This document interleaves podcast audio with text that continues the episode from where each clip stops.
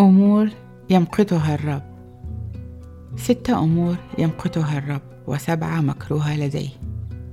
عينان متعجرفتان ولسان كاذب ويدان تسفكان دما بريئا وقلب يتآمر بالشر وقدمان تسرعان بصاحبهما لارتكاب الإثم وشاهد زور ينفث كذبا ورجل يزرع خصومات بين الإخوة.